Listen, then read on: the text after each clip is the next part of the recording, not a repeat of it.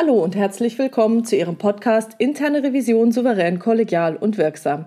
Hier ist Silvia Puhani und ich freue mich, dass Sie wieder dabei sind. Heute habe ich Christina Grubendorfer im Interview. Christina Grubendorfer ist Geschäftsführerin des Beratungsunternehmens Leadership Equity Association, kurz LEA, in Berlin, Seminarleiterin bei Simon Weber und Friends, seit über 20 Jahren systemische Beraterin, gefragte Referentin und betreibt den Lea-Podcast, den ich sehr empfehlen kann.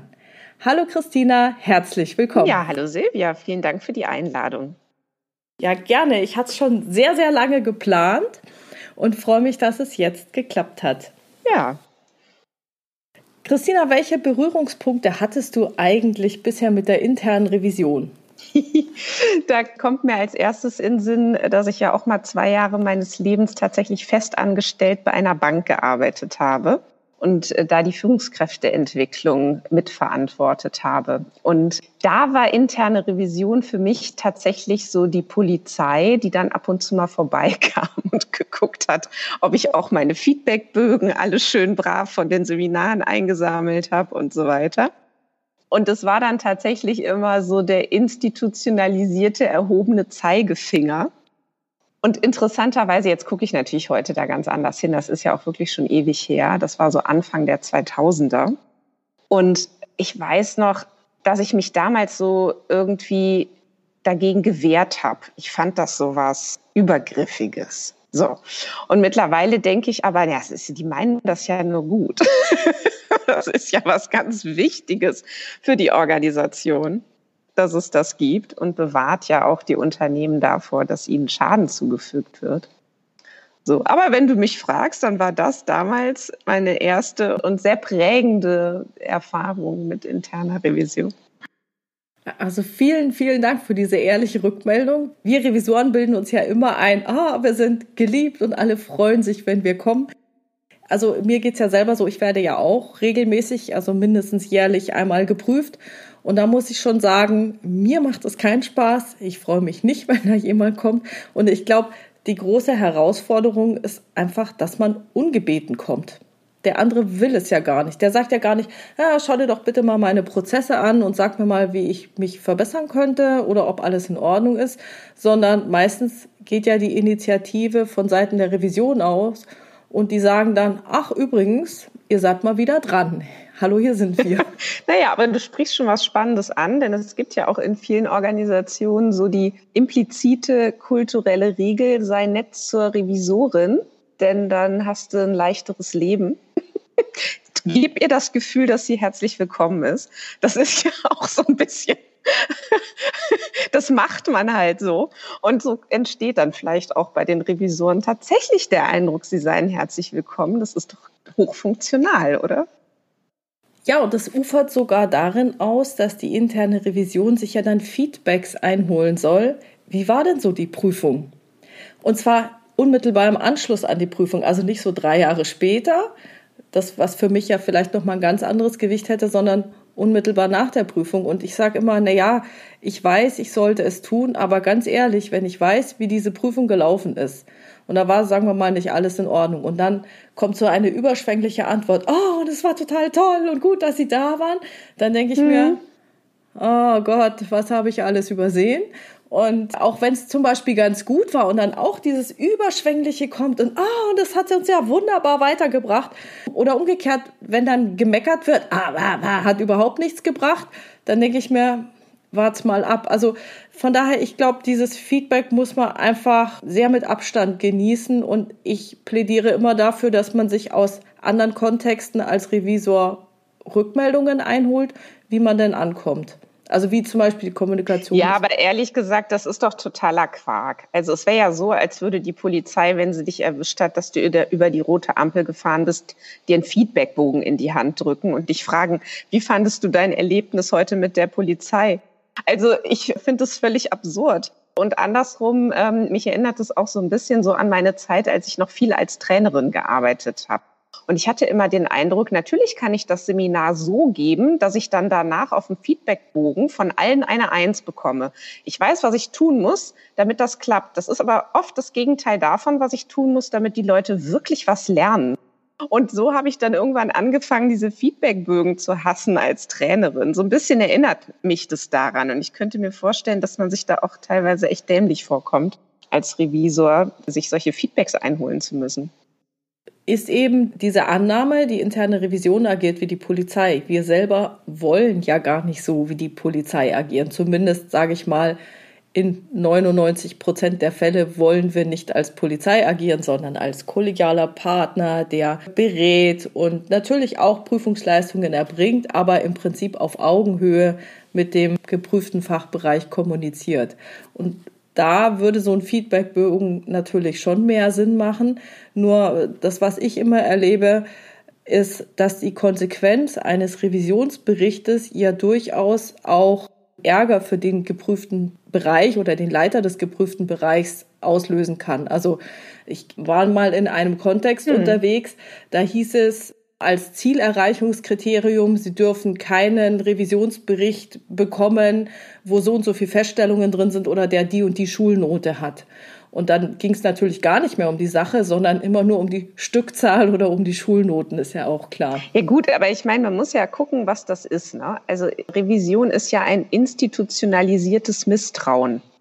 Und es ist ja total wichtig, dass das so ist und dass es das gibt. Aber du musst ja, um deine Arbeit da zu machen, musst du ja erstmal davon ausgehen, da hat eventuell jemand was falsch gemacht. Und die Annahme stimmt ja auch oft. Und ich meine, das ist so dieses, ne, dass ich so denke, institutionalisiertes Misstrauen lässt sich eben auch dann vielleicht von einigen schwer unterscheiden von persönlich gemeintem Misstrauen.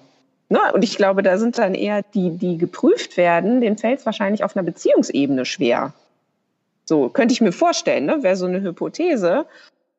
Kommt auch vor. Und da würde es, glaube ich, helfen, auch häufig, dass man in der Organisation wirklich stärker aufklärt und sagt, naja, das ist eben jetzt erstmal ein Misstrauen, aber ja nicht dir gegenüber, sondern einfach unseren Spielregeln gegenüber. Ja, die es dir vielleicht möglich machen, dass du dich an das ein oder andere nicht hältst. So, aber ach Gott, das Thema, ich finde das ja hochspannend, ne? Da kann man ja auch viel über dieses Thema brauchbare Illegalität reden, ne? Hier ja, hatte ich erst gerade einen Podcast darüber mit Stefan Kühl, ähm, das äh, über sein neues Buch. Ja, natürlich. Also ich hänge noch ein bisschen an diesem Misstrauen. Vielleicht ist es tatsächlich so, dass es Misstrauen gegenüber der Person suggeriert, aber die Realität, die ich oft erlebe, ist, dass man irgendwelche Regelungen geschaffen hat in der Vergangenheit, und das Unternehmen verändert sich ja ständig an allen Ecken und Enden. Und irgendwie passt es dann nicht mehr zusammen. Und dann kommt man bei längeren Prozessketten zu dem Punkt, dass man einfach sagt, das macht gar keinen Sinn, so wie wir es tun. Und dafür finde ich sehr gut. Also im Prinzip ist es ja Misstrauen gegen die Art und Weise, wie wir uns gerade organisieren. Und weniger gegenüber einzelnen Fehlern, also dass eine bestimmte Person etwas falsch gemacht hat. Das ist sagen wir mal, meiner Meinung nach unüblich. Wenn natürlich was auffällt, ist es klar, schauen wir uns das auch an. Ja, genau. Aber genau in diesem Kontext, wie wird interne Revision eigentlich verstanden und wie geht man damit um und wie verhält man sich der Revision gegenüber, da sind wir ja schon genau bei dem Thema, über das ich mit dir reden will, nämlich Unternehmenskultur. Du hast ein total geniales Buch geschrieben das heißt Einführung in die systemischen Konzepte der Unternehmenskultur. Das gibt es im Karl Auer Verlag, ist für einen schmalen Taler meiner Meinung nach zu haben und fasst das sehr, sehr schön zusammen. Und ich habe gedacht, ich weiß es schon und habe auch sehr viel nochmal draus gelernt. Also das Buch kann ich wirklich jedem nur empfehlen. Und deswegen die Frage an dich, Christina. Was ist jetzt eigentlich Unternehmenskultur? Ja, um dahin zu kommen, finde ich, hilft ja sehr die Metapher des Spiels, dass man eine Organisation erstmal betrachtet als ein Spiel, die nach bestimmten Spielregeln gespielt wird von den Beteiligten. So, und diese Spielregeln sind im Übrigen auch Mitgliedschaftsbedingungen. Das heißt, man muss sich an diese Spielregeln halten, um dazugehören zu dürfen oder zu können und auch dabei zu bleiben. Und dazu gehören natürlich die formalen Regeln. Und da passt ja das Thema, was wir gerade hatten, auch wunderbar dazu. Ne? Formale Regeln und an die muss man sich eben halten. Und dann gibt's aber neben den formalen Regeln gibt's auch jede Menge informelle Regeln. Das sind also all die Dinge, die man nicht verhindern kann, dass sie passieren, aber dann trotzdem eben dazu führen, dass Leute sich fragen, ah, okay, was ist da zu erwarten? Also als Beispiel, es gibt ja auch private Beziehungen in Organisationen, also Menschen, die mitunter vielleicht verheiratet sind oder gemeinsam ein Hobby ausüben. Und da entstehen natürlich Kommunikationswege, die sind jetzt erstmal nicht formal so vorgegeben durch zum Beispiel eine Hierarchie, und trotzdem sind sie wirksam. Das heißt, da fließen plötzlich Informationen und gehen einen anderen Weg. Und die dritte Kategorie sind eben die kulturellen Regeln. Und die unterscheiden sich nochmal von den informellen Regeln dadurch, dass sie noch schwerer greifbar sind, noch schwerer steuerbar sind und häufig auch mit Bewertungen oder Emotionen zu tun haben. Also zum Beispiel, so macht man das hier aber nicht. Sowas tun wir hier aber nicht. Also zum Beispiel könnte eine kulturelle Regel sein, wir ernähren uns hier alle wahnsinnig gesund und rauchen tun wir alle gar nicht. Und wer raucht, der gehört hier eigentlich auch schon gar nicht mehr so richtig dazu. Das wäre also nichts, was man offiziell behaupten dürfte. Ne? Geht ja auch gar nicht, wäre ja auch gleichstellungsmäßig schon überhaupt nicht möglich. Aber kulturell wirkt es dann eben doch. Ne? Und dann könnte es zum Beispiel sein, dass jemanden, der raucht, die Karriereleiter versperrt ist in einer Organisation. Ne? Einfach nur mal als ein Beispiel für eine kulturelle Regel, bei der man ja auch schon empört sagen könnte, das geht doch nicht. Und trotzdem passiert's aber. Ja? Diese Summe dieser vielen, vielen kulturellen Regeln, könnte man sagen, ist die Unternehmenskultur. Wobei vielleicht noch mit einem Nachsatz, es gibt eigentlich nicht so die eine Unternehmenskultur in Organisationen, sondern ähm, wir müssen natürlich davon ausgehen, dass gerade wenn Organisationen größer sind, die einzelnen Bereiche, Fachbereiche, Abteilungen natürlich auch so ihre eigenen Subkulturen nochmal haben, ganz klar. Das heißt, eigentlich müssen wir immer von Kulturen sprechen. Mhm. Und Unternehmenskultur ist dann ein sehr umfassender, ganz allgemeiner Begriff, der sich jetzt auf nichts Bestimmtes festlegt, weil ich kenne daneben nochmal gerade in der Bank die Risikokultur zum Beispiel, die wäre dann so ein Teilbereich der Unternehmenskultur? Ja, genau, so könntest du das ja sehen. Also man kann sich ja fragen, wie geht eine Organisation tatsächlich mit Risiken um? Aber interessanterweise finde ich an der Stelle das Wort Kultur gar nicht so passend, denn vieles wird ja explizit gemacht. Ja, so. Und das ist dann eigentlich gar nicht mehr so richtig als Kultur zu bezeichnen. So, aber wenn überhaupt, könnte man das natürlich als Teilbereich sich anschauen oder was ja auch immer wieder kommt, ist so dieses ganze Thema Fehlerkultur. Oder haben wir eigentlich eine Vertrauenskultur oder nicht? Das ist ja so wie mit dem Brennglas nochmal auf bestimmte Aspekte geschaut. Das kann man natürlich tun, ja, und da irgendwelche Antworten drauf finden. Okay, so nachdem wir jetzt wissen, was Unternehmenskultur ist, möchte ich auf ein paar Aspekte in deinem Buch eingehen. Du stellst ja in deinem Buch auch Entscheidungsprämissen vor. Und das ist ein relativ sperriges Wort. Ich finde es aber sehr, sehr interessant und ich glaube auch, dass viele Revisoren was damit anfangen können. Deswegen erstmal die Frage an dich, was ist denn eine Entscheidungsprämisse und was hat die in deinem Buch zu suchen? Sprich, was hat die denn mit Unternehmenskultur zu tun? naja, also Entscheidungsprämisse ist eigentlich nur ein anderes Wort für Spielregel. Also ich habe es gerade im Prinzip schon erklärt. Das heißt, es gibt verschiedenste Entscheidungsprämissen. Und da geht es darum, dass es in Unternehmen bestimmte Entscheidungen gibt, die wiederum übergeordnet gelten für weitere Entscheidungen. Die werden also nicht bei jedem kleinen Vorkommnis wieder hinterfragt. Und das ist auch ganz wichtig, denn sonst müsste man ja tatsächlich bei jeder Situation sich immer wieder neu fragen, wie entscheiden wir das denn jetzt? Also zum Beispiel, es werden Gäste eingeladen, die sollen in einen Meetingraum kommen. Ja, wie läuft denn das jetzt eigentlich genau bei uns? Ja, also dürfen wir da jetzt Kekse bestellen für die oder nicht? Kriegen die Wasser oder Cola oder Kaffee oder Tee? Und dafür gibt's in der Regel eben Regeln. so. Und das sind genau diese Dinge, die ich eben beschrieben habe. So. Und Entscheidungsprämissen sind vor allen Dingen eben die formalen Spielregeln. Und die kulturellen Spielregeln zählt man auch zu den Entscheidungsprämissen, aber das sind sogenannte unentscheidbare Entscheidungsprämissen. Jetzt wird's besonders schön. Während ich natürlich die anderen ähm, entscheiden kann, also auch sagen kann, äh, so soll es laufen oder so soll es nicht laufen, kann ich das eben bei der Kultur nicht. Ich kann ja nicht anordnen, so ab morgen finden wir im Übrigen es total blöd, wenn jemand Anglizismen verwendet. Oder ab morgen gehen wir extrem nett miteinander um und sind ganz harmoniebedürftig und scheuen jeden Konflikt. Also sowas kann ich ja nicht anordnen, aber sowas ist eben trotzdem als kulturelle Regel vorhanden oder eben als unentscheidbare Entscheidungsprämisse. Okay, das heißt also, ich kann über die Kultur überhaupt nicht entscheiden. Das sollten wir mal festhalten. Ich denke da so an dieses, oh, wir werden jetzt mal alle agil. Also das ist ja auch ein bisschen Mindset, das ist ja auch ein kulturelles Thema, das da im Vordergrund steht. Das bedeutet also, diese Ansage, ab jetzt sind wir alle agil, wäre etwas, was eine unentscheidbare Sache betrifft, weil sich vielleicht äh, weil es nicht vorgegeben werden kann von der Organisation, sondern sich vielleicht nur jeder Mitarbeiter für sich selber überlegen kann, will ich da mitmachen oder nicht.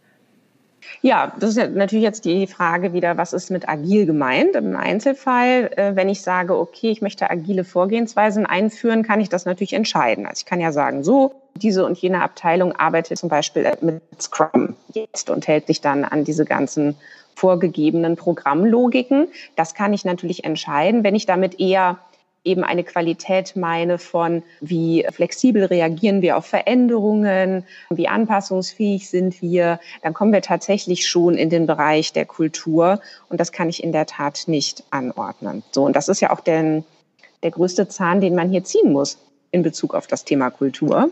Und das ist ja auch immer wieder spannend zu schauen, mit welchen interessanten Ideen darüber, wie man Kultur gestalten könnte, Organisationen unterwegs sind. Und ähm, ja, genau. Wie kriegt man denn eigentlich diese Unternehmenskultur so mit? Also das ist ja irgendwie was, das kann ich ja nirgends nachlesen. Da kann ich mich vielleicht so an Kollegen wenden oder ich krieg mal einen Tipp oder die lassen mich ins Messer laufen und dann merke ich es schon. Aber wie kann man denn Unternehmenskultur überhaupt erfahren? Also man müsste ja erstmal sagen, das ist der Status quo. Und bei diesen ganzen Kulturprojekten, wie zum Beispiel, ah, wir müssen viel agiler denken und handeln oder sowas, da will man ja dann woanders hin. Also deswegen ist erstmal so die Frage, wie kann man denn oder kann man überhaupt Unternehmenskultur erkennbar machen? Oder wie kann man Unternehmenskultur beobachten, dass man wirklich sagt, ja, wir sind wirklich nicht so flott, wie wir sein wollen? Ja, also es ist tatsächlich so, dass Kultur vor allen Dingen im Unterschied und im Vergleich sichtbar wird. Und das heißt, wenn ich schon ziemlich lange bei einer Firma arbeite, dann wird mir das schwerfallen, das in Worte zu fassen. Deswegen eine gute Quelle zur Beobachtung für Unternehmenskultur sind zum Beispiel neue Mitarbeiterinnen, denn die finden noch vieles interessant oder denen fallen Dinge auf oder die kann man dann einfach fragen, was ist zum Beispiel ganz anders, als du das hier erwartet hättest? Ähm, wo hast du gemerkt, sind Fettnäpfchen, in denen man hier bei uns treten kann? Was spürst du, musst du tun, damit du bei deinen Kollegen einen guten Stand kriegst? Also alles das, worum man ja bemüht ist als neuer oder neue in einer Organisation oder eben dann wirklich sich extra dafür auch externe zu holen, die zum Beispiel über Interviewführung sich diesem Thema nähern. So.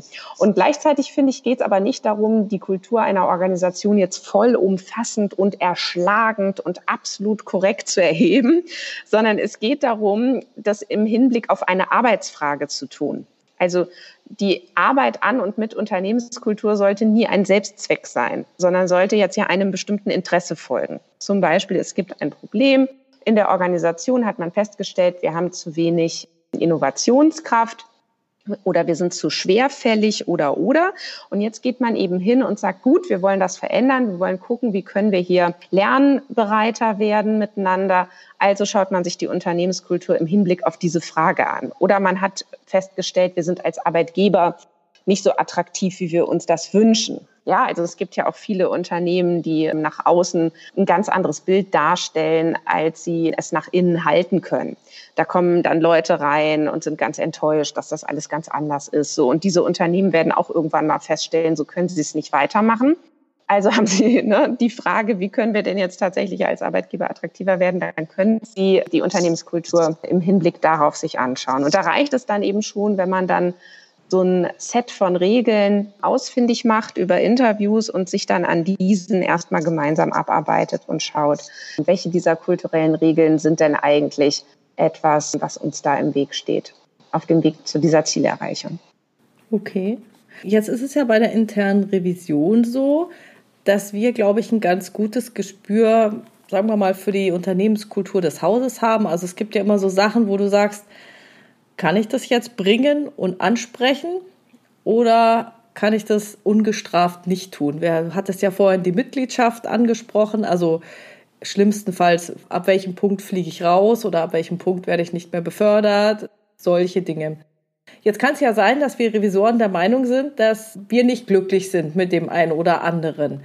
Welche Möglichkeiten siehst du denn, um die Unternehmenskultur vielleicht ein Stück weit in die Richtung zu beeinflussen, wie uns das dann lieber wäre? Ja, wir müssen sie über Bande anspielen, das heißt über die Veränderung der formalen Spielregeln. Ne, also zu den formalen Spielregeln gehören zum Beispiel alle Prozesse, die formalisiert sind. Und dann kann ich mir eben überlegen, wie kann ich denn den Prozess so verändern, dass die Wahrscheinlichkeit steigt, dass die kulturelle Regel sich dadurch dann eben auch gleich mitändert. Und eine zweite formale Spielregel sind eben auch alle Personen, die in der Organisation arbeiten oder eben auch alle Kommunikationswege. Also habe ich eine klassische Hierarchie oder wie ist denn überhaupt meine Organisation gestaltet? Und natürlich kann ich daran auch was verändern. Und ich muss sogar davon ausgehen, dass wenn ich diese formalen Spielregeln oder Entscheidungsprämissen verändere, dass sich dann die Kultur auch mit verändert. Also die Kultur folgt diesen Strukturen immer wie so ein Schatten. Ja, also Kultur kann man auch sagen, ist der Schatten der Vergangenheit oder ist das, was man sich über die formalen Strukturen eben auch eingehandelt hat über die Jahre. Und wir müssen aber davon ausgehen, dass wir uns nie Freunde machen in Organisationen, wenn wir anfangen, Kultur wirklich direkt anzuspielen. Denn Kultur ist häufig was sehr, also ist etwas, was sehr mit Emotionen verknüpft ist und sehr auch mit Identitätsfragen und mit Zugehörigkeitsfragen. Und deswegen ist es immer mit Vorsicht zu genießen. Und gleichzeitig finde ich es wichtig, sie zu beobachten, um zu wissen, wie reagiert auch die Kultur auf zum Beispiel Veränderung von Prozessen. Ja, und ich glaube, da können wir Revisoren gut anknüpfen, weil äh, die Veränderung von Prozessen, die stoßen wir ja mehr oder weniger in unseren Prüfungen an. Also, dass wir sagen, hier ist ein Prozess, der sollte vielleicht anders laufen, vielleicht jemanden einbeziehen, der bisher nicht einbezogen ist, oder eine Funktion einbeziehen, die bisher nicht einbezogen ist, oder eine Funktion, die einbezogen ist, vielleicht tatsächlich auch rausnehmen, dass man sagt, das ist eine Schleife zu viel. Also da haben wir, glaube ich, also die gesamte Aufbau- und Ablauforganisation, das ist ja unser Thema, das ja sehr stark in Prüfungen drin ist. Die Kommunikationswege sind teilweise auch in den Prüfungen drin. Also das würde ich so sehen, wer sitzt in welchen Ausschüssen, wer sitzt in welchen Gremien des Unternehmens. Also wenn es zum Beispiel einen Risikoausschuss gibt, ist ja die Frage, wer sitzt da drin oder wer entscheidet über Projekte. Also meistens hat man ja mehr Vorhaben, als Geld da ist, als auch Zeit da ist. Wäre für mich auch so eine Sache, Entscheidet es eine Einzelperson, ob ein Projekt jetzt gemacht wird oder ist es eine Gruppe? Und wenn es eine Gruppe ist, wer sitzt da drin? Also erstmal, welche Funktion sitzt da drin? Und das wäre für mich so ein Kommunikationsweg oder dass man sagt, hier bei dieser E-Mail müsst ihr, wenn ihr die von A nach B die Information schickt, sollte C auch eingebunden sein. Genau, genau oder die Information erhalten. Und bei dem Thema Personen ist ja die interne Revision nicht so direkt drin. Also wir sind ja bei der Stellenbesetzung nicht in diesem Kommunikationsweg enthalten. Ich glaube aber, dass man indirekt doch auch Einfluss nehmen kann oder beziehungsweise automatisch Einfluss nimmt, weil je nachdem, was geprüft wird, kann es schon mal sein, dass es von dem einen oder anderen Leiter dann zu einer Rückfrage kommt. Also was weiß ich, es ist ein neuer Mitarbeiter eingestellt worden, der ist jetzt ein Jahr da oder ein halbes Jahr oder wie auch immer und dann kommt so die Frage von dem Chef, na, wie ist denn Ihr Eindruck, was meinen Sie denn, wie sich der neue Kollege hier eingefügt hat oder sowas. Und das ist ja nichts, was in dem Bericht drin steht, sondern da gibt es vielleicht auf so eine Frage auch mal die ein oder andere Antwort im Sinne von, läuft alles oder hm, sollten Sie sich vielleicht noch mal angucken oder enger führen oder irgendwie sowas. Aber es ist ja nicht die Entscheidung selber, die von uns da angestoßen wird, aber es, es gibt schon durchaus manchmal auch diesen Aspekt. Mhm. Und da ist mir nämlich aufgefallen, dass du auf Seite 44 in deinem Buch schreibst, dass es eben jetzt gerade auf das Zusammenspiel der verschiedenen Entscheidungsprämissen ankommt und es wichtig ist, dass diese in einer heterarchischen Beziehung zueinander stehen, also einem ständigen Führungswechsel unterliegen. Das heißt, sie können sich gegenseitig aufheben oder sich entlasten und das hilft dabei, der Komplexität des Unternehmens Rechnung zu tragen. Das heißt, das sorgt dafür, die Realität in Frage zu stellen. Also vergangene Entscheidungsprozesse und auch alle Entscheidungsprämissen, die in der Vergangenheit festgelegt wurden, immer wieder zu hinterfragen und anzupassen. Und da würde ich sagen, da ist ja die interne Revision voll dabei. Ja, genau. Also im Übrigen, die sind sowieso immer heterarchisch, also da braucht man gar nichts tun, sondern es ist eben von Situation zu Situation ist eine andere Entscheidungsprämisse relevanter als die nächste. Ja, das passiert dann eben einfach.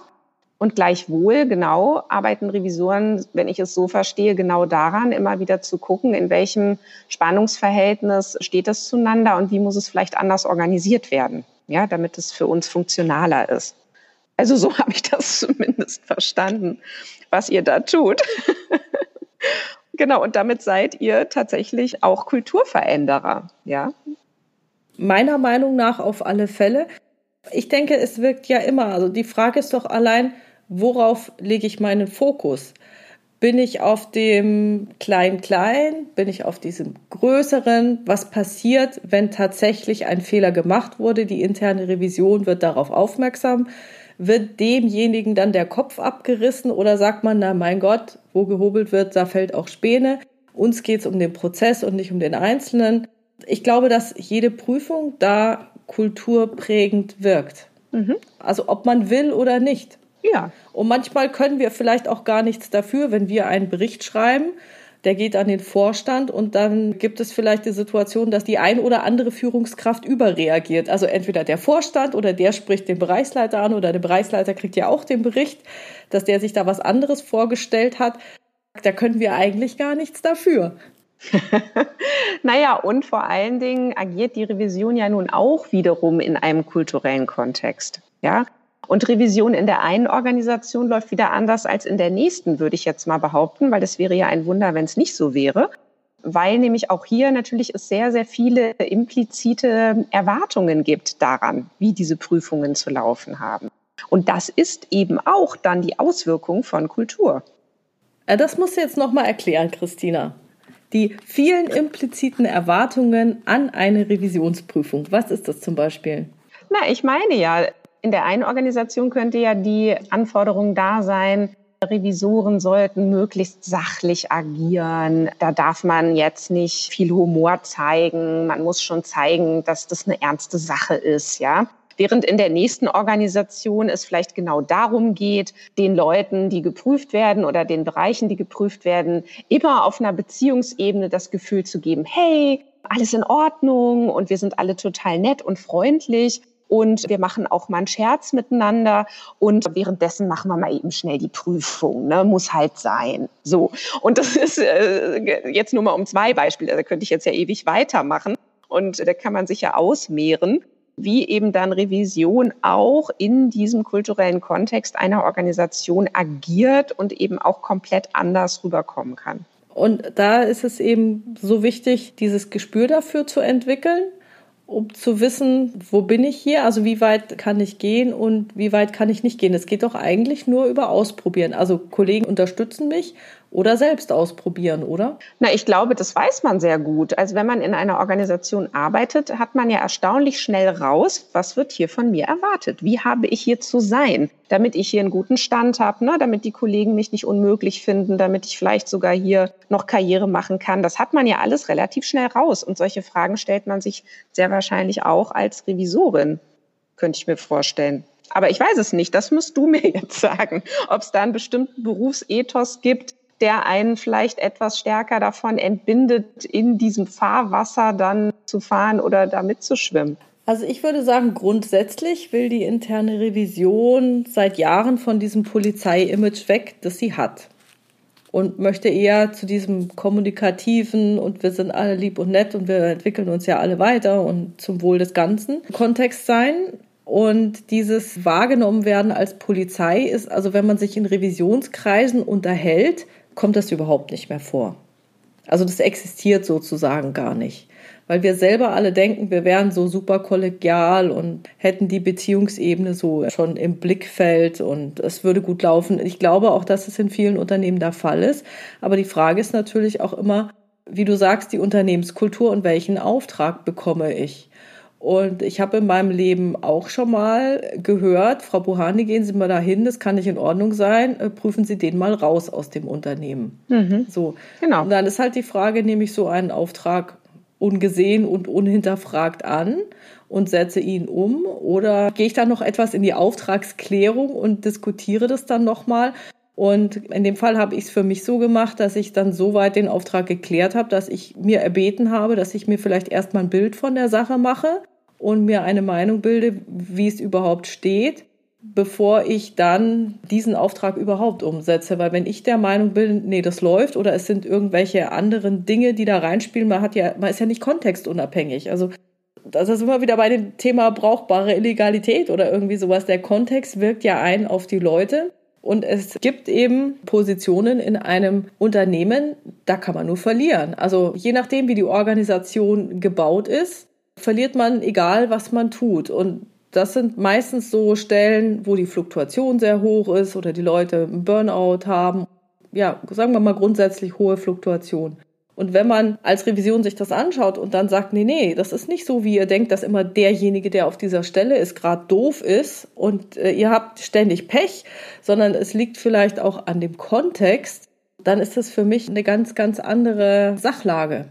Ja, genau. Und ich meine, da hast du, Silvia, auch sehr viel beigetragen, ne, mit deiner Fachlichkeit und deiner Professionalität, da ja auch deine Kollegen und Kolleginnen zu schulen, ne, da mal anders drauf zu schauen.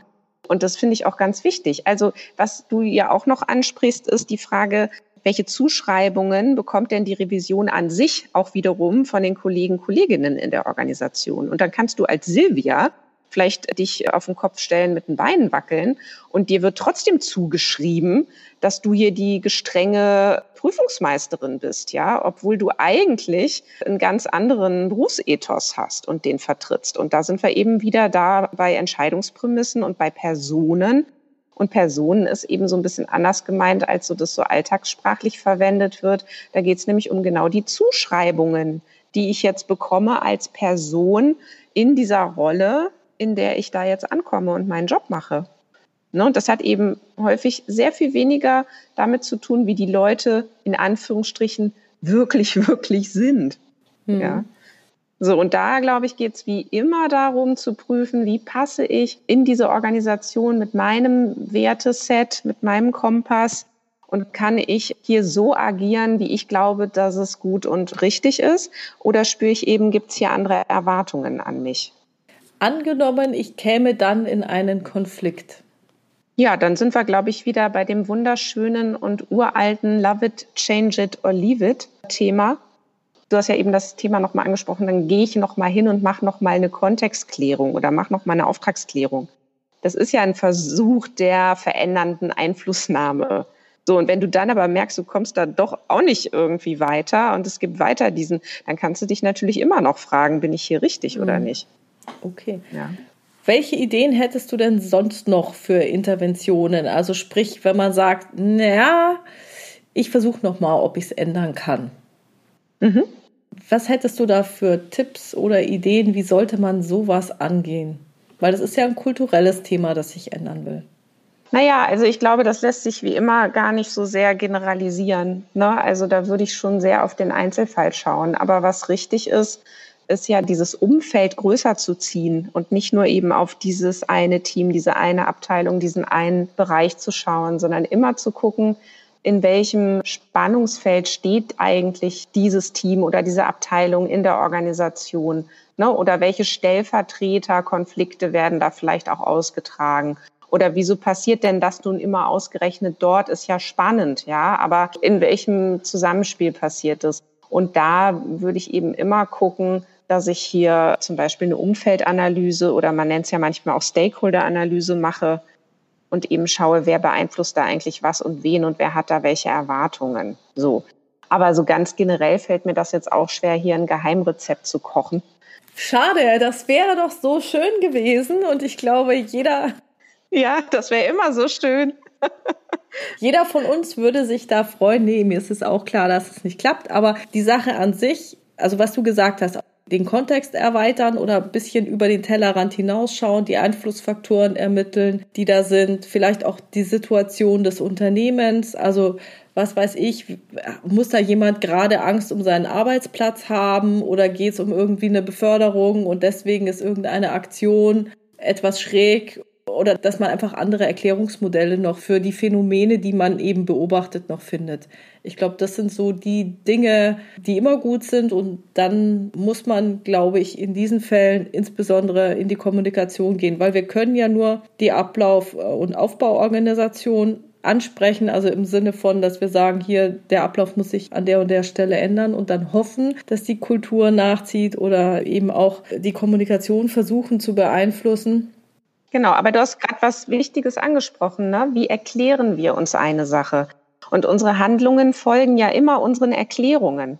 Und wenn ich eine ganz andere Erklärung finde für etwas, dann würde ich eventuell auch ganz anders intervenieren oder nicht nur eventuell, sondern ganz bestimmt was anderes tun. Das könnte ja ein generelles Tool sein, finde ich, nämlich immer zu gucken, und wie kann man sich das auch noch anders erklären? Und was gäbe es denn noch für vielleicht jetzt erstmal abwegig erscheinende, aber mögliche Erklärungen und es erstmal ganz weit aufzumachen, so um dann zu schauen, so und was halten wir jetzt für plausibel oder worauf können sich auch mehrere miteinander in der Diskussion einigen und sagen, ja, okay, so ist es vielleicht und dann folgt man dieser Hypothese und dann interveniert man. So. Ne?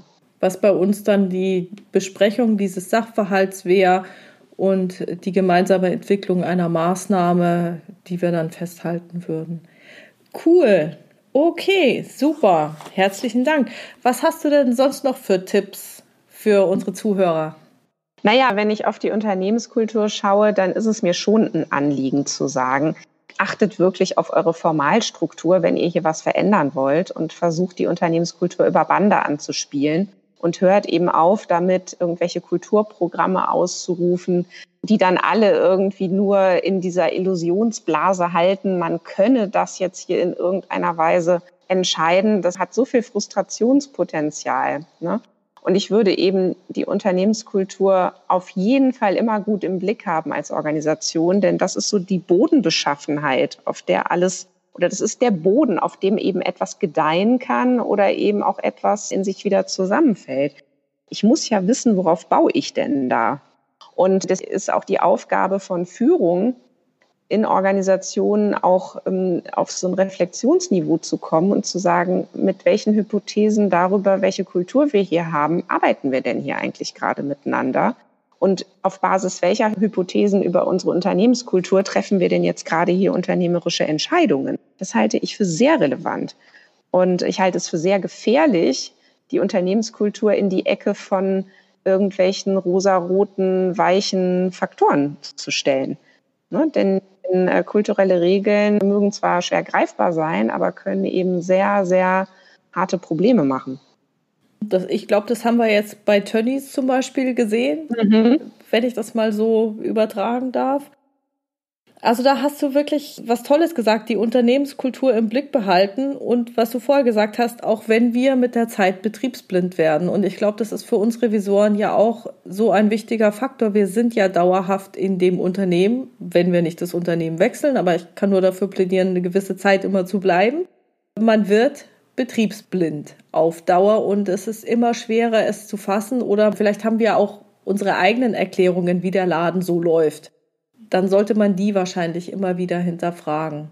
Genau, indem man sich einen frischen Blick von außen auch immer wieder reinholt. Ne? Muss ja nicht gleich eine ganze Beratungstruppe sein, die man ins Haus lässt, aber sich einfach immer mal wieder von Organisationsfremden beobachten lassen und Rückmeldung geben lassen, das halte ich für essentiell.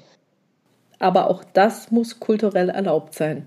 Ja, genau. Deswegen passiert es ja manchmal nicht, weil es dann eben auch so eine kulturelle Regel gibt von, nee, alle, die außen sind, sind irgendwie fremd und die gehören nicht zu uns und die können uns alle gar nichts sagen. Klar, das gibt's ja auch. Und das macht es dann natürlich auch schwer. Okay, super, Christina. Wie kann man denn mit dir in Kontakt treten? Äh, zum Beispiel, um sich ein Feedback über die eigene Unternehmenskultur holen zu können. Also sehr gerne über die sozialen Medien, wo man mich, glaube ich, sehr gut und leicht findet. Da kann man mich auch ganz leicht kontaktieren auf LinkedIn oder Xing. Und ansonsten gerne auch einfach mal Feedback geben über die Homepage becomebetter.org. Genau. Okay, super. So kann man Kontakt mit mir aufnehmen. Ich freue mich auch immer. Sehr schön. Wunderbar. Dann herzlichen Dank für dieses Interview. Hat mir viel Spaß gemacht, Christina. Ja, mir auch. Vielen Dank, Silvia.